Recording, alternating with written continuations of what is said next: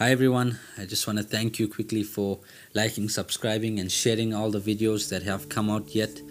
Um, please continue to do so, it is highly appreciated. You can find us on Facebook, Anchor, Spotify, and YouTube at Podcast Faith, or you can just type in my name, Gershon Sunny, and the videos will come up. I just want to encourage you really quickly I want to tell you that we serve a God who heals miraculously. He provides us with a comforter. We serve a supernatural God who can do things just in the blink of an eye. You know, I don't understand your situation, your circumstance, or what you're going through right now. And I understand that the pain gets so overwhelming sometimes. It may be a relationship that went wrong or your best friend who turned their back on you.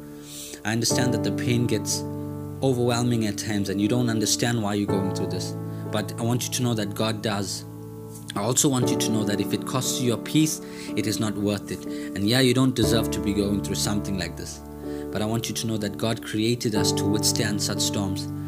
So, you know, the Bible says in 2 Timothy 3, verse 1, it says, But understand this, that in the last days there will come times of difficulties.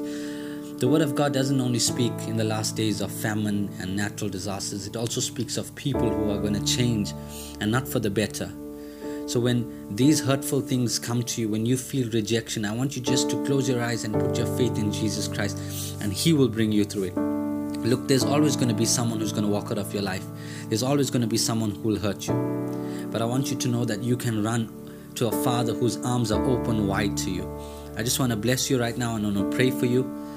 Um, dear Lord Jesus, I come to you, Father with your people, God. I pray that you touch, you help, you, you shape and mold your people, God. I pray even as they go through this difficult time, Father God, that you will restore all peace beyond understanding, Father. That you will send your comforter to surround them, God. That you will bind your love uh, around them, Holy Spirit. I pray that you will be with them, Father God, and take care of them always.